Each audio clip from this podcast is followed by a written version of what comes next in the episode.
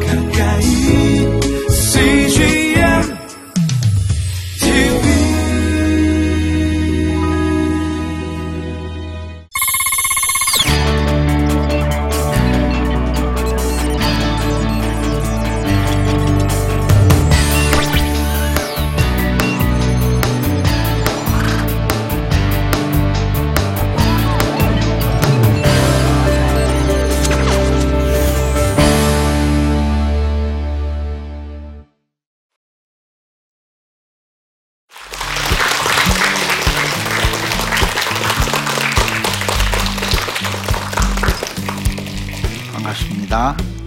백석대학교에서 역사신학을 가르치고 있는 주동입니다. 여러분 뵙게 돼서 반갑습니다. 저는 오늘 내년이 2017년 종교개혁 500주년이 되는 해입니다. 독일 종교개혁 500주년입니다. 그 종교개혁을 에, 생각하면서 루터와 어, 독일어 성경에 대해서 어, 이야기하려고 합니다.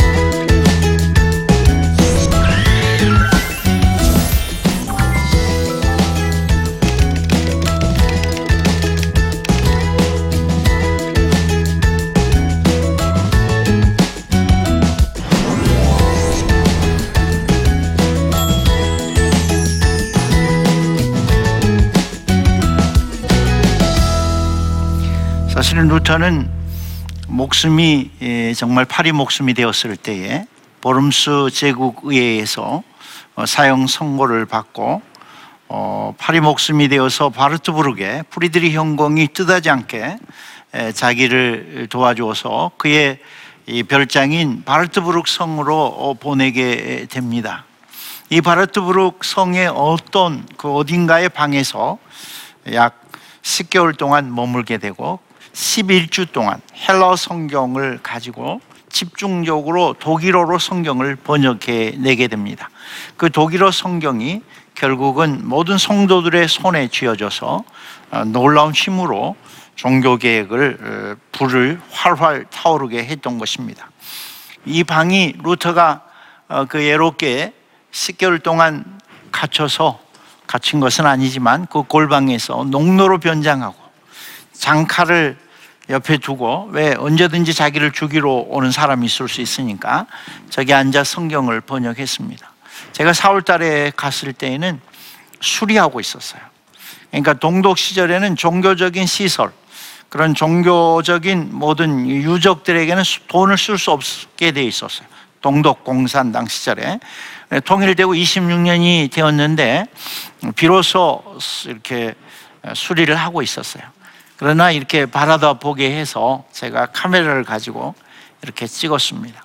근데 그 루터의 방에서 이렇게 내려다 보니까 한, 한 몇십 미터의 절벽이었어요. 그러니까 절벽이었고 미로 같은 방을 이렇게 찾아 들어가서 아마 어디로 가야 될지 모르겠어요.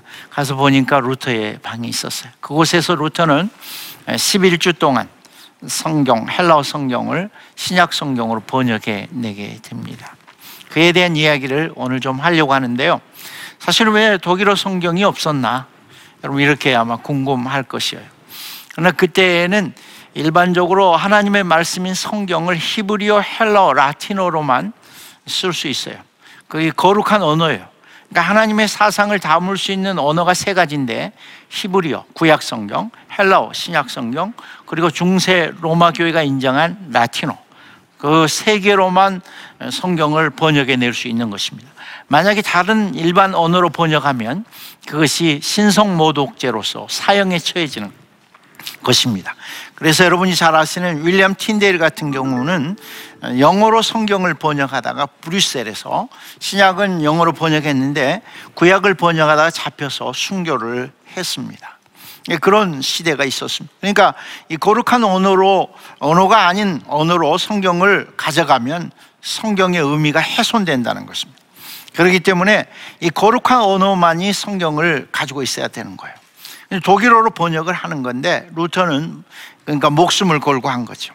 이 바르트부르크 성에 가서 성경을 번역하면서 10개월 동안 홀로 외롭게 물론 그는 수도사였기 때문에 고독과 외로움은 몸에 배어 있었을 것이에요. 여러분이 그 루터가 수도사로 있었던 그 비텐베르크의 수도원에 그리고 에어푸르트 수도원에 여러분이 방문할 수 있습니다.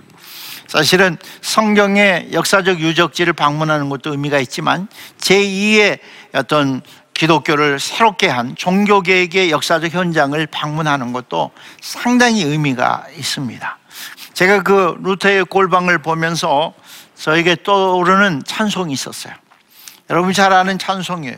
내 주는 강한 성이요. 저는 루터가 그때 이 찬송가를 썼다고는 생각이 안 들지만 그러니까 루터는 그러한 고독 속에서 일생을 살아갔습니다. 루터는 63세에 세상을 떠났는데 1483년에 태어나서 1546년 그러니까 우리 한국 나이로 치면 64세에 세상을 떠났습니다. 그의 생은 매우 힘든 세월이었습니다. 여러분 생각에 종교개혁자면 아주 위대한 일을 했기 때문에 위대한 사람으로 추앙을 받으면서 한 생을 살았겠지 그런 생각을 할 수 있겠지만 그는 죽음과 함께 죽음이 늘 자기 곁에 있었던 치열한 삶이었습니다. 역사는 그렇게 이루어지는 거죠. 여러분이 생각하는 기독교 역사도 마찬가지죠. 예수님의 생애, 바울의 생애를 보면 그렇게 순탄하지만 않았던 것이죠. 우리가 이 땅에서 하나님의 뜻을 이루고 살아간다는 것은 그런 치열한 삶이 필요한 것입니다. 루터가 그 가운데서 정말 뜨거운 기도를 하고 뜨거운 찬송을 하게 되는데 여러분이 기억하시는 내주는 강한 성이요. 사실은 이 짤막한 가사 같지만 우리 인생을 그리고 있는 것입니다. 이러한 이 찬송을 하면서 여러분의 인생을 이렇게 책임질 수 있으면 어른이 되어 있는 것입니다. 이것이 나의 삶과 전혀 어, 이렇게 맞닥뜨리지 않으면 아직 인생의 맛을 모르는 것이죠. 그만큼 우리에게는 정말 마귀와 꽉 차고 내 입만 의지할 때는 패할 수밖에 없죠.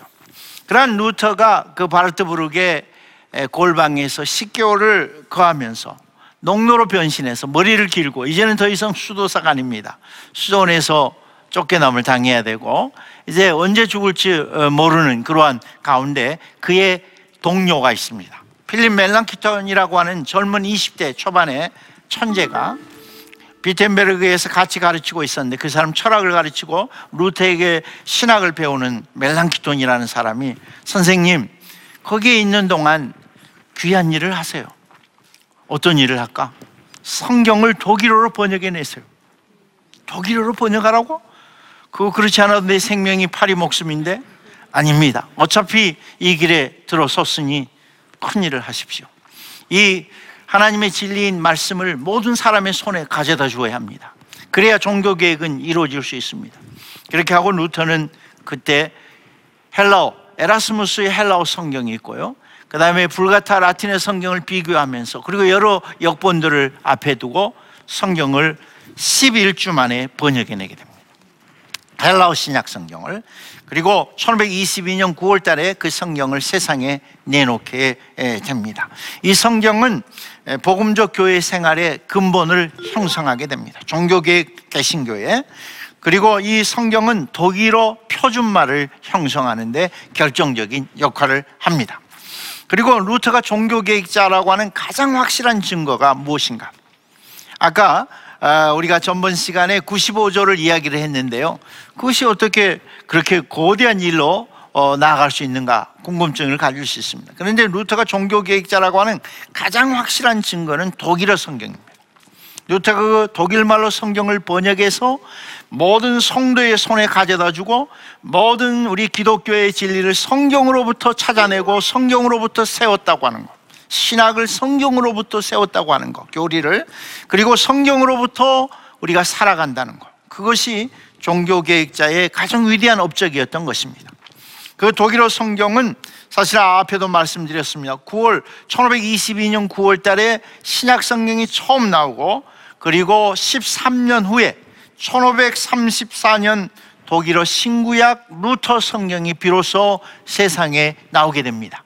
물론 이제 쭈리에서는 쭈리 개혁교회 종교개혁자 스밍글을 통해서는 1531년에 종교개혁 신학에 근거한 최초의 신구약 성경이 1531년에 쭈리에서 스쭈리에서 어, 나오게 됩니다. 이 독일어 성경에 대해서 간단하게 좀 자세하게 생각해 보려고 합니다. 아까 말한 대로 루터의 가장 위대한 업적이고 그리고 오늘 우리가 이 한글말 성경을 갖고 있게 된 그 역사적인 배경이 루터에게 있습니다. 역사는 오늘 우리에게 살아있는 것입니다. 여러분이 우리 한글 찬송가를 보시면 거기에 보면 루터 곡도 있고 초대교회 어거스틴 곡도 있고 그 다음에 중세의 유명한 인물 성 버나드의 곡도 있고 웨슬리의 곡도 있고 칼빈의 곡도 있습니다. 그 역사는 오늘 우리 속에 살아있는 것입니다. 우리 할아버지 할머니의 역사도 나를 통해서 여러분의 음식을 통해서 말을 통해서 가문을 통해 살아있는 것이지 역사는 그때 죽어버린 것이 아닙니다. 오늘 우리 속에 살아있는 것입니다. 우리가 가지고 있는 이런 신구약 성경, 여러분이 열심히 사랑하는 성경들은 어떻게 보면 500년 전에 루터의 목숨을 건 수고와 그 어, 예롭게 일했던 그 골방의 업적이 오늘 우리 속에 살아있는 것입니다. 참으로 그래서 종교계 500주년을 센다고 하는 것은 마땅하고 당연한 것입니다. 그런 것을 의식하면서 우리가 이 한국교회가 2017년 종교 500주년을 세는 것은 살아있는 교회의 표식인 것입니다. 그리고 1523년 구약 성경의 일부가 번역이 되었습니다. 22년 9월 달에 신약 성경이 완역되고 23년에 구약의 몇 개가 번역이 되고 그 다음에 그것이 1525년에 음, 구약과 신약이 함께 나왔는데 그러니까 구약의 부분이 나왔는데 22개의 판이 나왔습니다. 그리고 이를 다시 찍어낸 독일어 신약 구약, 구약은 아직 완전히 번역되지 않았는데 100회를 찍어냈습니다. 그리고 1534년에 가서야 종교개혁적 신학에 근거한 신구약 합본 성경이 비로소 어, 독일어 루터 성경, 요새는 그걸 루터 성경이라고 말합니다. 루터 성경이 세상에 나왔습니다. 루터가 어, 신구약 성경을 번역한 그 종류가 344종입니다. 344년.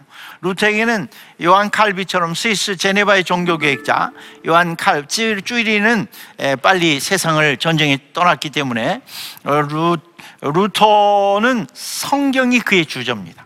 그러나 어, 제네바의 칼비는 기독교 강요 여러분이 많이 이야기 들었을 거예요. 기독교 강요와 같은 위대한 작품이 나와 있습니다.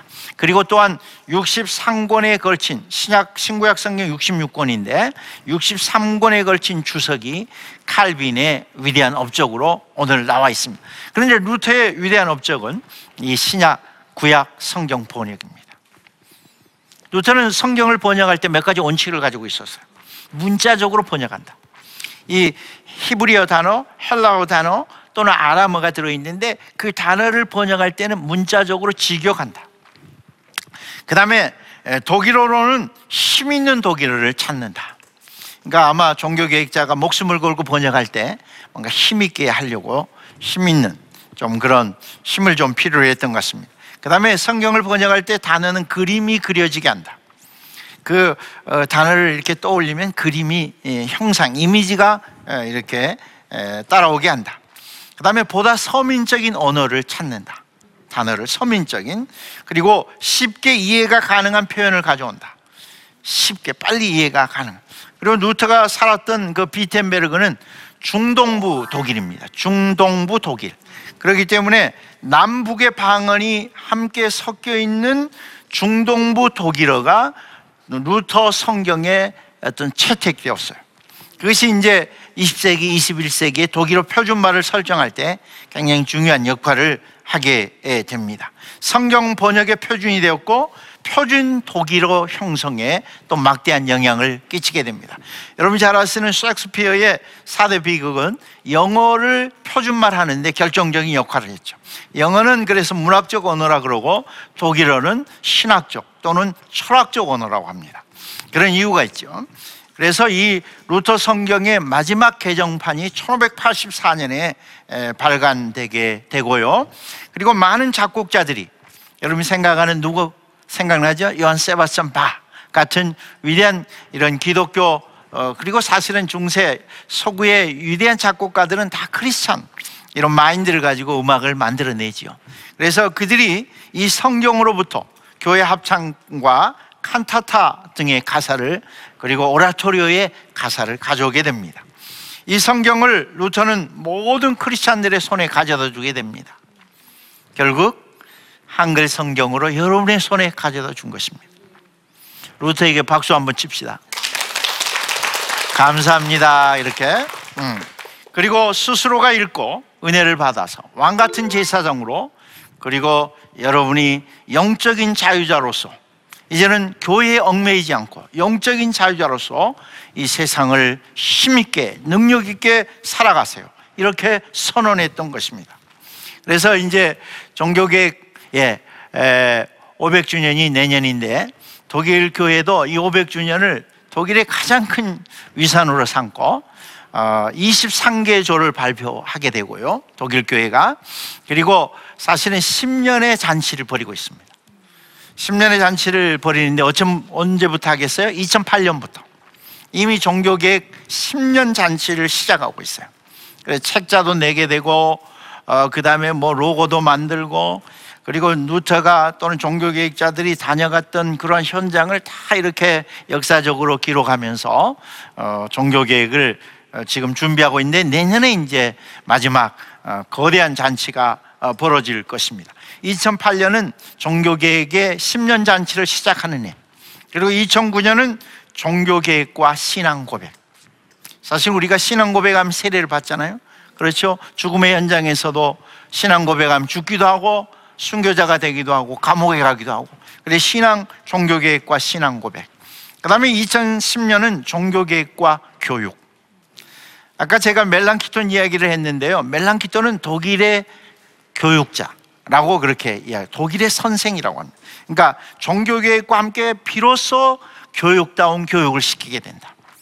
그리고 자율적인 그리고 그 사람을 존중하면서 자유자로 불러내면 죄로부터 자유자 자유자로 불러내면서 그리고 사랑의 자유자로 불러내면서 그들이 은혜 가운데 공부하게 되는.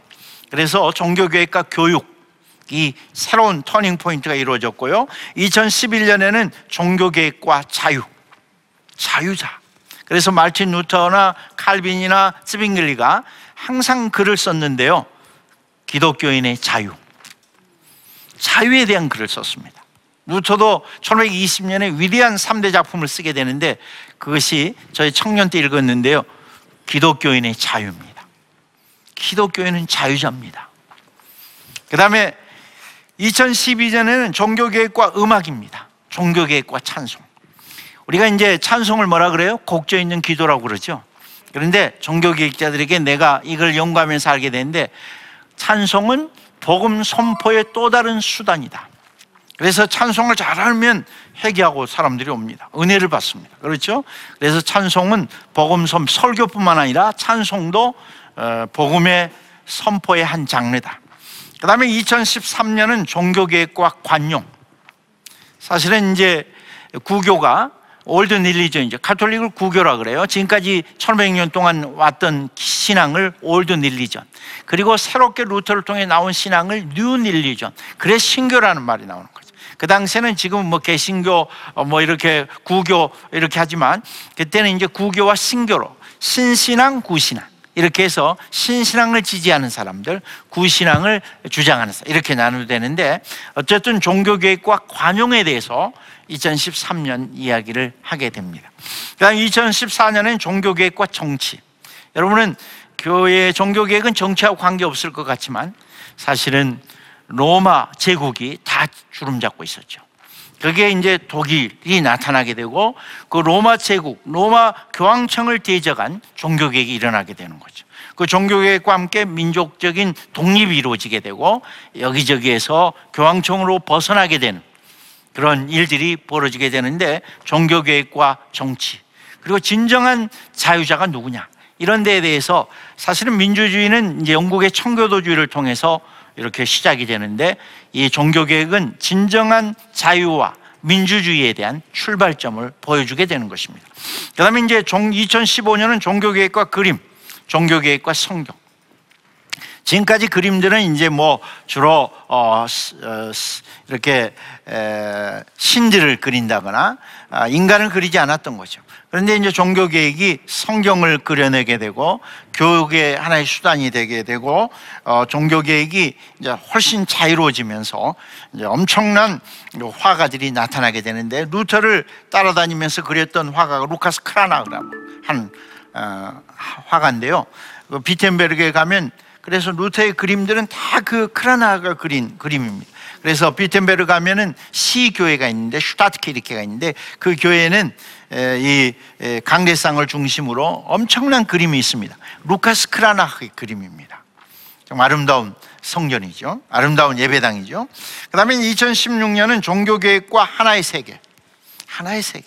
세계를 묶는 전 지구촌을 묶어가는 그리스도의 복음으로 그들을 이끌고 자유자로 인권으로 사랑으로 이끌어내고 서로를 인정하고 서로를 형제와 자매로 이끌어내는 그런 자유의 그런 종교계획과 하나의 세계로 이렇게 하면서 내년에 비로소 종교계획 500주년을 맞이하게 되는 것입니다. 이 종교계획은 하나님께서 이 땅에 내리신, 이 지구촌에 내리신, 우리 기독교에 내리신 엄청난 선물이었던 것입니다. 그 루테의 아름다운 유산을 따라서 오늘 우리 한국교회가 비록 여러 가지 말이 많고 잘못된 길로 간다고 할지라도 다시금 성경으로 돌아와서 말씀의 근거에서 아름다운 그러한 신앙 공동체를 이루는 교회가 되기를 간절히 소망해 봅니다.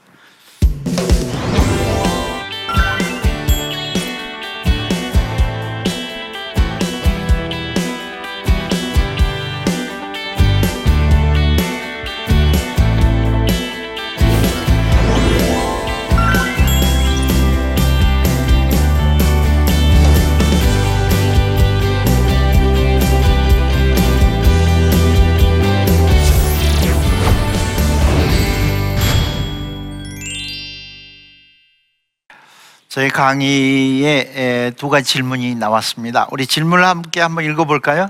그리고 우리 함께 생각해 보도록 하겠습니다. 시작. 오늘의 한국 교회에게 주는 종교 개혁의 의미가 무엇일까요? 어, 여러분이 아마 많은 생각이 드실 거예요. 어, 제가 짤막하게 강의를 했지만 오늘 우리 한국 교회에 주는 의미는 무엇일까? 성경으로 돌아가야 되겠구나. 성경이 고리타분하지 않습니다. 성경은 오늘을 이야기하고 있습니다. 성경은 우리의 모든 인간에 대한 이야기를 하고 있습니다.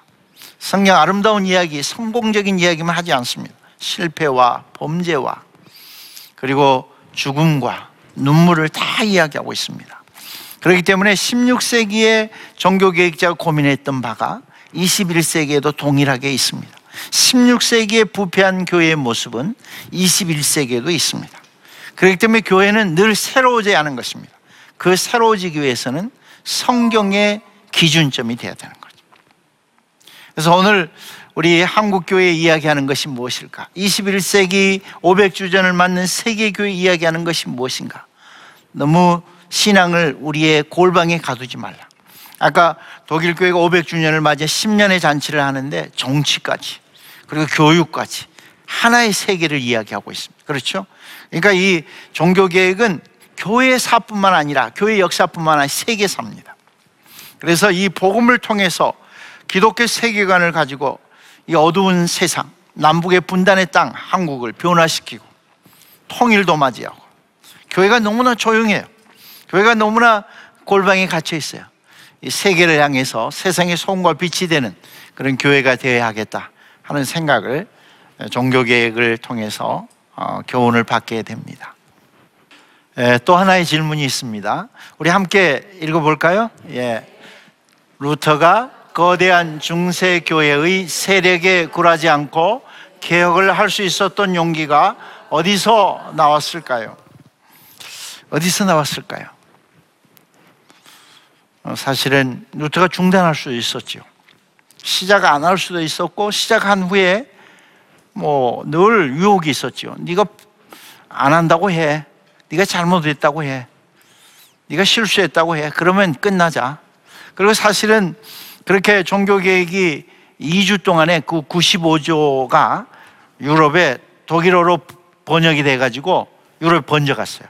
구텐베르그 인쇄술이 그 전에 나와 있었어요. 번져가니까 막 교황청에서는 걷잡을 수 없었어요. 막 산불이 나듯이 팍 타올라오니까 그때 에라스무스를 설득했어요. 그때 최고의 지성인이 누구냐면 신부 에라스무스였어요. 그 에라스무스를 통해서 루터를 좀 설득하라 그랬어요. 에라스무스는 나는 할 수 없다. 루터가 하는 말이 맞다. 그러면서 루터에게 에라스무스가 이렇게 말했어요. 루터, 자네가 맞아.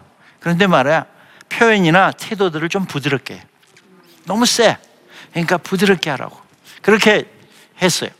어떻게 루터가 그렇게 계속 그 일을 할 수 있었느냐? 저는 하나님의 뜻이었다.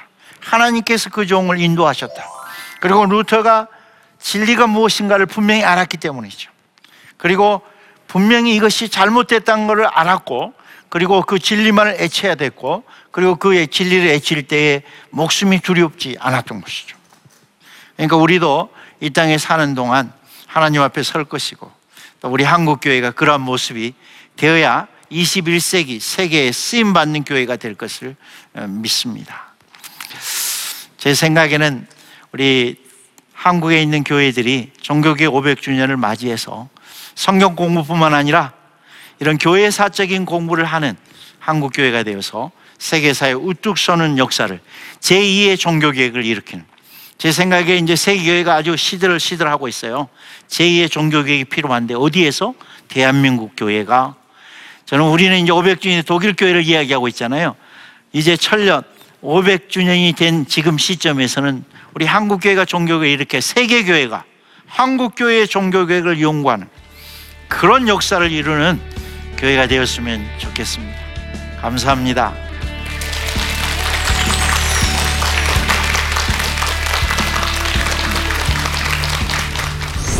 안녕하세요. 저는 번역가 홍종락이라고 합니다.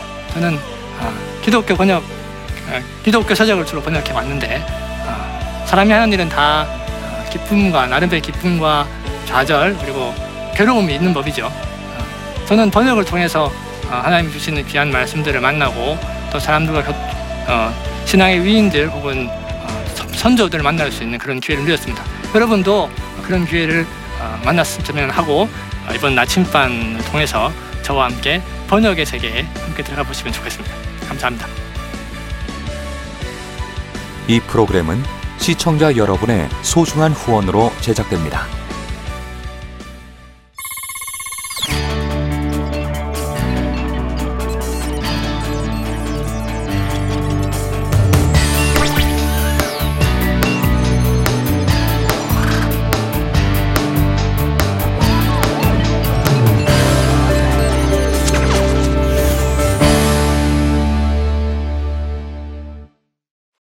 여기 있죠? 외로운데?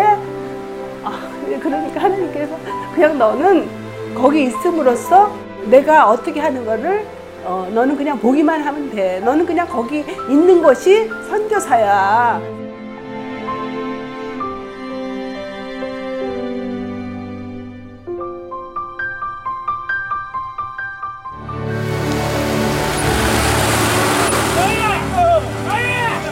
육개월을 그냥 손꼽아 기다리면서 이 산골까지 올까 했는데 드림 컴츄르다.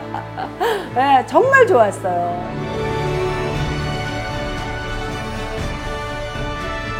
용기 얻고 또 위로되고 정말 선교사들한테 빵과 같은 거 정말 없어서는 안 되는 함께 가는 선교사들이 일- 이런 외지에 있다 보면 선교사 부인들이 굉장히 그 정신적인 문제가 많이 생기는데 그런 부분을 CGN TV가 완전히 해결을 해줬어요.